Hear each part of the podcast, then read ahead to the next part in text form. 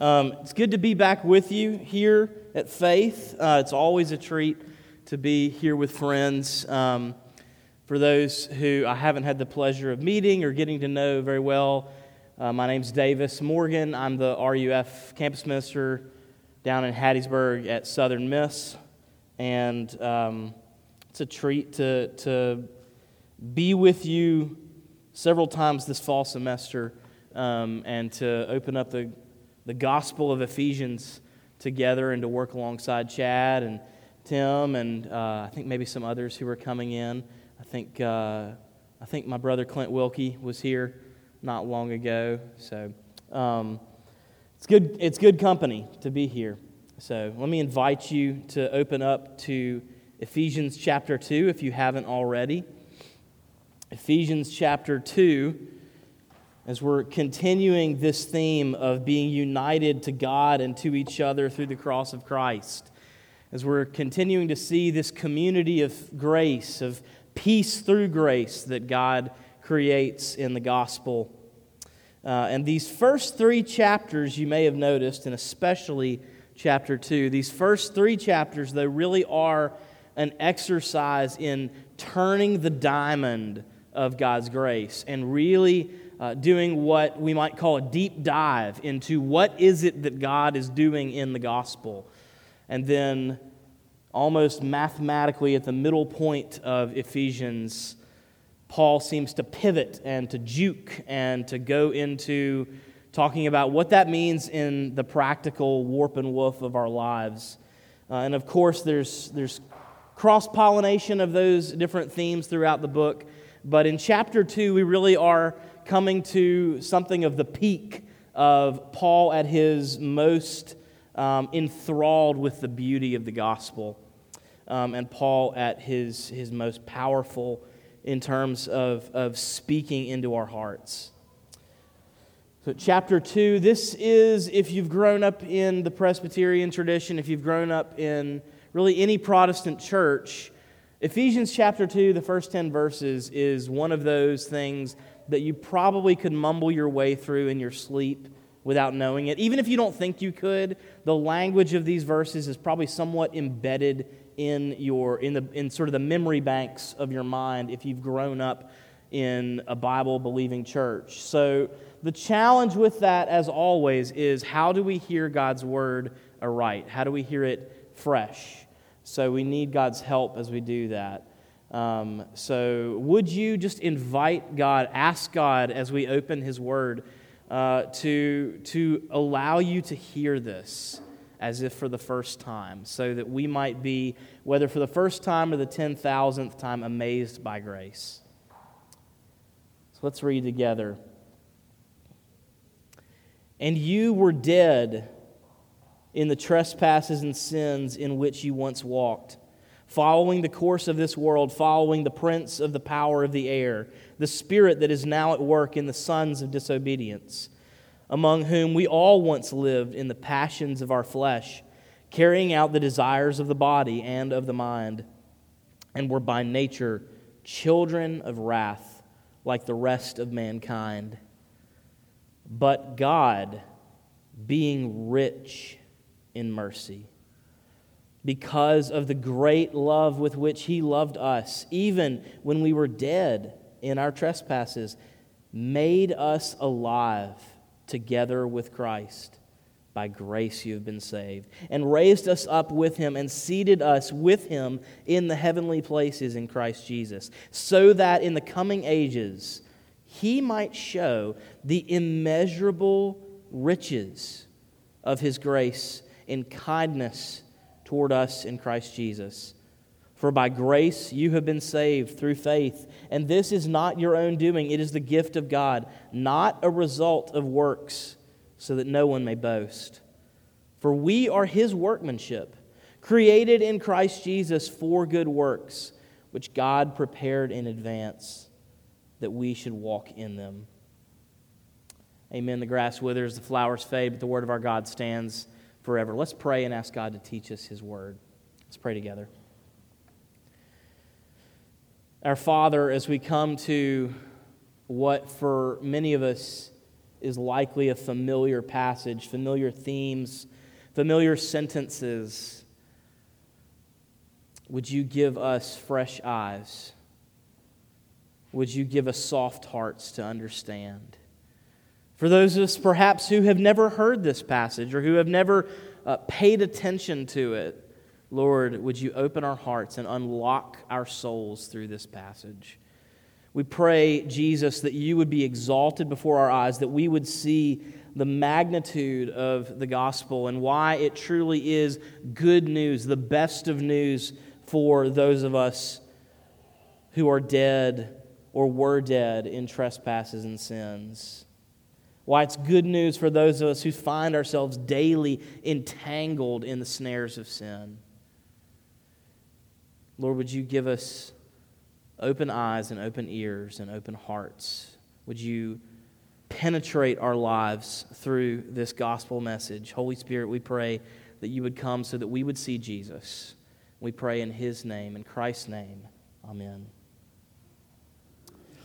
Well, I uh, saw a movie maybe two years ago that I won't share the title of because um, it might get me in trouble. Um, and it's one of those biopics about a famous music group. Um, and it, it has all the sort of tropes of, you know, the, the, the rise and fall of a rock star. Um, how a supergroup gets formed and does this amazing music and then sort of eats itself alive and crashes and burns. And so there's excitement and there's tragedy and there's trauma and drama. And um, one of the themes in this story is this one artist in the group who has this really meteoric rise, who also is the reason why the group can't get along and sort of classic diva story. But as you follow this music group across, excuse me, across about a 15, 20 year period, as the, the group sort of breaks up and goes their separate ways and has different careers, this one artist has an amazing career, but every scene or two starts to cough and slowly gets a little bit more likely to constantly be clearing his throat or sneezing or seeming like he's running a fever. Uh, and he ignores this for several years until at the, towards the end of the movie, he finally, in a recording session, collapses, falls down, breaks a glass table, and has to be rushed to the hospital. Um, and it's a very dramatic scene, and it's tragic when he sits in a hospital bed with a doctor, and he, he says, Doctor, what do I have? Do I have strep throat? Do I have, uh, do I have pneumonia? What's going on with me? I'm, I'm coughing all the time. Just get, tell me what pills I need to get on to get back out there and to get back on tour and to start recording again. And this doctor, with all the compassion that he can muster, tells this man, I'm sorry, you don't have a cough. You've had HIV for a decade, and that HIV has progressed to end stage AIDS. And it's this terribly sad moment in this movie and I'm sorry I'm starting on such a downer right now, but it, it really is where we need to be in this passage. Because the question is begged in that moment that we see in this passage what if the diagnosis is so much worse than we think? I had a campus minister years ago who, anytime he'd complain to him, would say, Don't worry, it's worse than you think. What if the remedies, as you look at your own heart as you look at your family, as you look at the people you are in relation with at work or in your extended family or in your community, what if you look out over society? Regardless of whether you would lay the blame, whether you would say the problems are in California or in China or in Washington or in Jackson, wherever you would say the problems are, what if our problem is that our diagnosis has not taken account of the true deadliness of the disease. What if we are falling short because we think we're dealing with pneumonia and we're actually dealing with something far worse. That's what this passage presses our noses into. And so we're going to look at two things in this passage as, as Paul, uh, through the power of the Holy Spirit, looks out at the individuals in Ephesus to whom he's writing, but also to all of humanity, and gives us two things. He gives us a desperate diagnosis. A desperate diagnosis. And then, secondly, a radical remedy. So that's, that's what we're going to look at this morning a desperate diagnosis and a radical remedy. The desperate diagnosis, let's start with that. It's very obvious. It's the beginning, it's really the, the, uh, the majority of our opening passage that you were dead in trespasses and sins, that you weren't sick in trespasses and sins. That as he looks into our homes, as he looks into the inner workings of our hearts, as he looks into our relationships in our workplace, as he looks into the secret place where we stand before God with no one else, he says, You're not sick. You're not just having a bad couple of weeks. He says, We're dead. In other words, there is no easy remedy to this, there's no natural remedy because he looks at us and declares us just like, I hope this isn't insensitive, like this beloved tree out on the front lawn, which I hope I'm wrong, but I don't think there was ever a Miracle-Gro plant food that was ever made that's going to rescue that live oak. And I'm mourning with you. I'm coming from a campus where we had 12 beautiful live oaks destroyed by a tornado that had been there for 80 years. I, I feel your pain. So if that was insensitive, please forgive me. Uh, but, but that's what the Holy Spirit says in this passage is that our hearts are like a dead tree. We don't just need plant food. There's no way to, to restore a dead person. It might remind you of, well, we just had our assurance of pardon from Ezekiel 36. It might remind you of what happens just a few verses later in Ezekiel chapter 37 when the angel of the Lord takes uh, Ezekiel out into this valley. And what's the valley filled with? Dry bones. Dry, dry, dry bones that are so decrepit and wasted away that there is no doubt that these bones are dead. And he says, This is the house of Israel. And he asks Ezekiel, Son of man, you may remember, what does he ask? Can these bones live? Which, of course, in human terms, we would say, No. And Ezekiel, knowing that he's not with a human, simply says, Oh Lord, you know. If the answer is not no, then you have to tell me what it is, because I don't see any way it could be anything but no. If you've ever seen the classic movie about the communist takeover of Cambodia, the killing fields, and you've seen graphic depictions of something like what Ezekiel has seen an entire valley an entire field of death. And it's as if both it, from Ezekiel's standpoint and Paul's, uh, two very different biblical writers, it's almost as if we have an engineer and an artist both depicting the same thing. It's almost as if we have uh, a banker and a poet both rendering the same image through the Holy Spirit's power for us. But God is saying to this to us in this, if you want to meet with me, this is where we start. This is where we meet. In other words, God is saying to us, I will not meet with you by you saying, you know, I think I'm going to get religion. You know, I think I want to knock the rust off, see if maybe some spiritual things will help me out. See, God will not come alongside to be our assistant.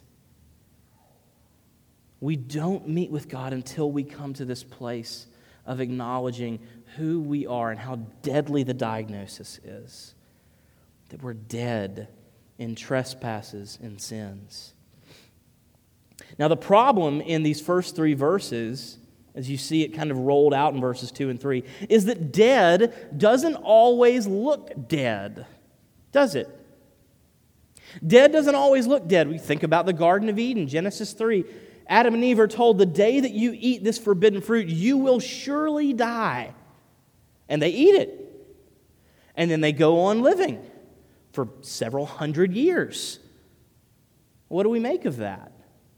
Well, because they may be living physically, but spiritually they did die in the garden because they were separated from God. God tells us all over the place in the Old Testament. Think of Jeremiah chapter 2, where he says that his people have forsaken himself, the fountain of living water. God tells us all over the Bible that he is the source of life. He is the, the one through whom life comes. He's the one who breathes life into dead places. It's what is encapsulated in the Nicene Creed when we confess our faith together and we say that we believe in the Holy Spirit, the Lord and giver of life. God is the one through whom life comes, and separation from God means death. Even when the physical element of that separation has not yet uh, corresponded to the spiritual dimension. But, he's, but Paul says in our passage, You were dead. Now look at verse 2. You were dead in the trespasses and sins in which you once walked. He says they were following the course of the world, they were following the prince of the hour, uh, of the power of the air. You see, death doesn't always look like death, does it? Death can look like busy Death can look like really popular. Death can look like a really good reputation. Death can look like a lot of money. Death can look like a lot of power. Death can look like a lot of friends, a lot of people who owe you a favor. Death can look like teaching Sunday school and leading mission trips. Death can also look, we might say, like what we might think of as freedom. You see, he's saying that they're, in verse 2, following the prince of the power of the air, that they were living in the passions of their flesh. It might look like freedom, that we're, we're off on a journey of self discovery. And we're going to live it up. We're going to do what Elsa says and let it go. And we're going to live our best life can look like throwing off restraints. It can look like freedom, but freedom is not simply the lack of restraint. Right? You may have heard this sort of way of depicting it before. Uh, a fish was made to live under certain conditions. And if a fish decides to climb out of the water and try to walk on the land, that's not freedom. It's lack of restraint, but it's not freedom.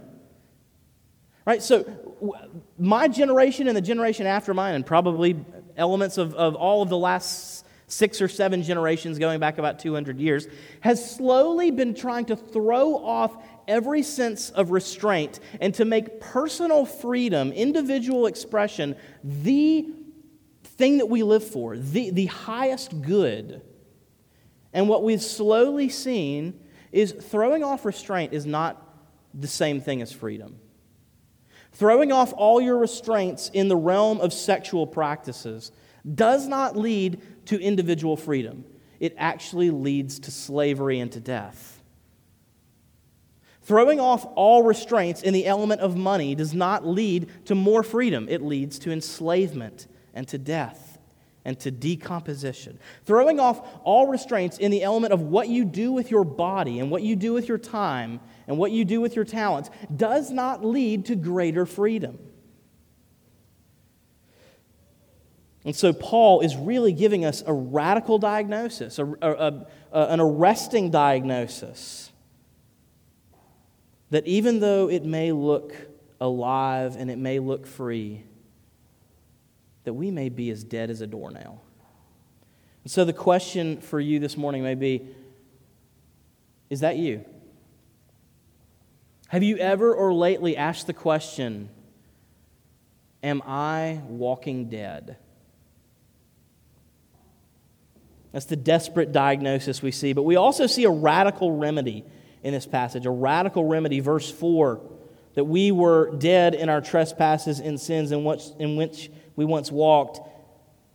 And then Dr. Martyn Lloyd-Jones called this the most profound two words in the Bible but God. But God. It's a two word encapsulation both of the drama of Scripture and of the gospel story that we were dead, that we were enslaved, that we could never be restored. Can these bones live? But God. But God, what? It says, being rich in mercy. Think about your thought life over the last week. How many times have you thought about how impoverished in immorality and sin you or someone you love is? And think about how much have you thought about the riches of God's mercy. If you were here uh, as we went through chapter 1, you saw the theme fleshed out in chapter 1 of the, the lavishness, the, the uh, the prodigal riches of the Father that He lavishes on us in Christ. You see, our problem is that we don't believe God's as rich in mercy as He says He is. Do we? You see, we think that our sin outweighs His mercy. I would actually invite you to consider whether or not there might be something to repent of in that thinking. To me, as I search my own heart, when I find myself thinking of that, that's actually my pride. That's actually my pride creating that block towards God's mercy in my thinking, that I don't actually believe that God could be as important as my sin. It says he's rich in mercy. We would say down here in Mississippi, he's got mercy coming out his ears for you. God is more rich in mercy than you are bankrupt in brokenness. God is more wealthy in love than you are in debt in sin. And your debt of sin, your bankruptcy, is nothing compared to the bank account of God's grace. One hymn writer put it this way Depth of mercy can there be, mercy still reserved for me. God, who is rich in mercy out of the great love with which He loved us. You see, we don't believe that He loves us the way He says He does. We don't believe that anyone could love us as much as the Father says He does. And so we're brought back, aren't we, to that prodigal son again. Could the Father really restore me? Me in all of my filth. Me who took His blessing and went to a far country and squandered his money, squandered his blessings in wild, reckless living. Me who is here, bowed down in shame and pig slop. Depth of mercy can there be? Mercy still reserved for me. Have you ever or lately been amazed by God's mercy and grace? It says, that out of this great love, God raised us up and made us alive with Christ, that He seated us with Christ. Two things about this little run of, of phrases. The first, do you notice what the dominant idea in this little section is? It's that He made us alive, He raised us up, and He seated us all under one heading with Jesus. You see, all of this comes as we are united to Christ. I don't know how many of us would be willing to raise our hands and admit that we spent a lot of Saturday watching football.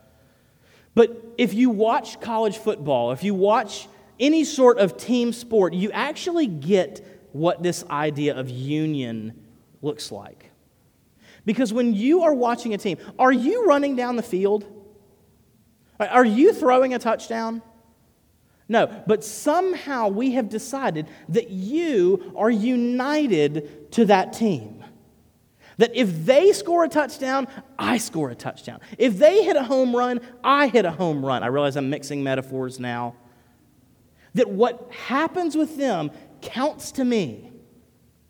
That's what our union with Christ means. Is that what happens to him happens to me.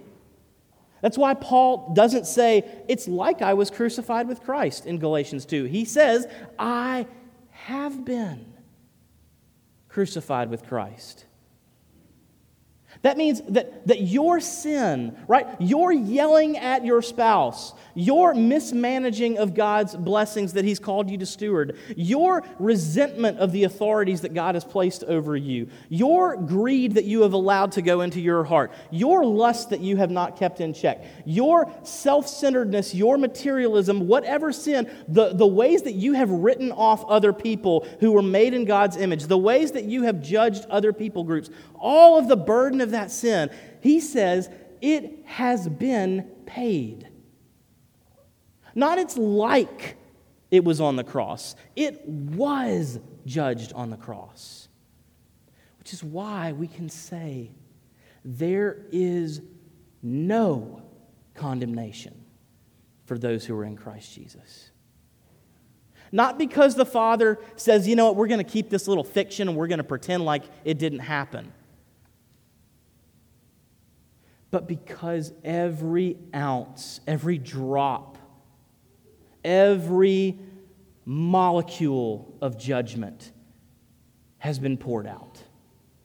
There is no condemnation now because the condemnation fell on him. All we, like sheep, have gone astray. We have gone each to his own way, and the Lord has laid on him the iniquity of us all. Which means our sin was judged in Christ, which means when He's made alive, it's not as if we were made alive. We are. Do you get the difference there? It's not kind of like we were resurrected with Jesus. We were. Raised us up with Him and then seated us with Him. Do you know what that means? If we ask the writer to the Hebrews, he's really into the fact that Jesus sat down at the Father's right hand. He talks about it a lot in the epistle to the Hebrews. He says, after he had made purification for sins, after he sat down at the right hand of the Father, which is a visualization, we might say, of Jesus' own words on the cross tetelestai in Greek when he says, it is finished. He sat down, which means that if we are seated with him, not only are we at the right hand of the Father, with as much access to the Father as his own Son, but it means the case is closed. The case is closed. The trial is over. The verdict has been rendered. You don't have to live, excuse me, you don't have to live like the verdict is out. You don't have to live like the verdict is out because the end time, the, the judgment day judgment has been rendered on you. Seated us with him. And I'm looking at the clock and I want to move us toward the close. But let me ask again have you ever or lately been amazed by this grace? By this grace that, that doesn't say, we'll give you a blank slate and we'll let you try again. But says, no, you have been clothed in the righteousness of Jesus. And when the Father looks at you, he sees the righteousness of his Son. Stealing a quote that I'm just stealing everywhere I preach right now uh, from another pastor who pointed me to what you may never have heard of the Hawaiian Pidgin translation of the New Testament. Hawaiian Pidgin is a Creole Hawaiian language that is spoken by about half the population of native born Hawaiians of all ethnicities.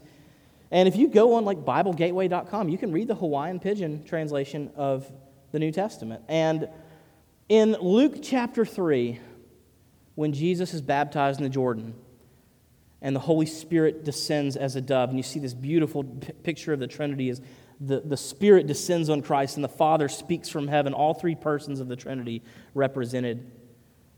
And the Father says, You are my beloved Son. In you I am well pleased. You know what the Hawaiian Pidgin translation says? You, my boy. My heart is full of aloha for you. I stay good inside because of you. My heart is full of aloha for you. I stay good inside because of you. And we don't have time to flesh out what that does, but you know what it does.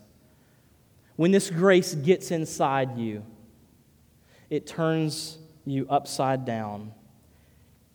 Because God has prepared good works for us to walk in. This gift of God that we receive as a, as a free gift, that we do nothing, none of our efforts measure in. It's not a result of works. No one can boast, Paul says in Galatians.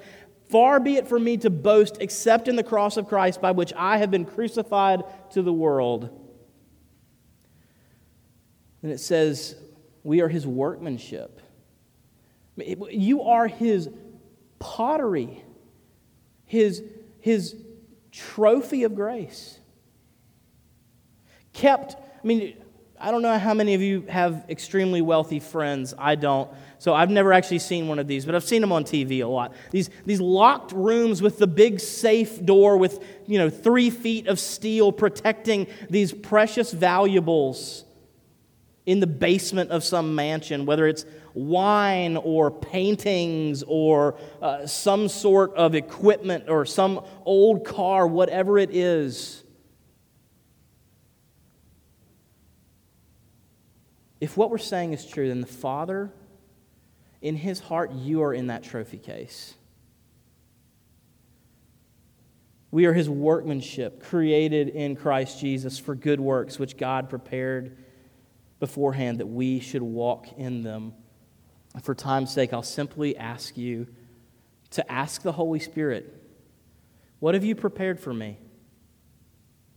If everything you're saying about me is true, that even when I was your enemy, even when I was dead in sin, you made me alive with Christ, that the judgment day verdict has been rendered, that all of my sin has been nailed to the cross at Golgotha, that, that there is not one bullet in the chamber of judgment left for me. If that is true, then it must dominate how I live. And if that is true, the Holy Spirit is at work in me to will and to work his good pleasure. What have you prepared for me? Let's pray. Lord Jesus, as we reflect on your goodness and your grace, Lord, I pray that if I've said anything that is incorrect, that is outside of the lines, that you would scrap it from all memory, uh, that all we would remember is your grace lifted up before our eyes, uh, that Christ would be exalted before us. Jesus, would you draw us to yourself? We pray in your own name.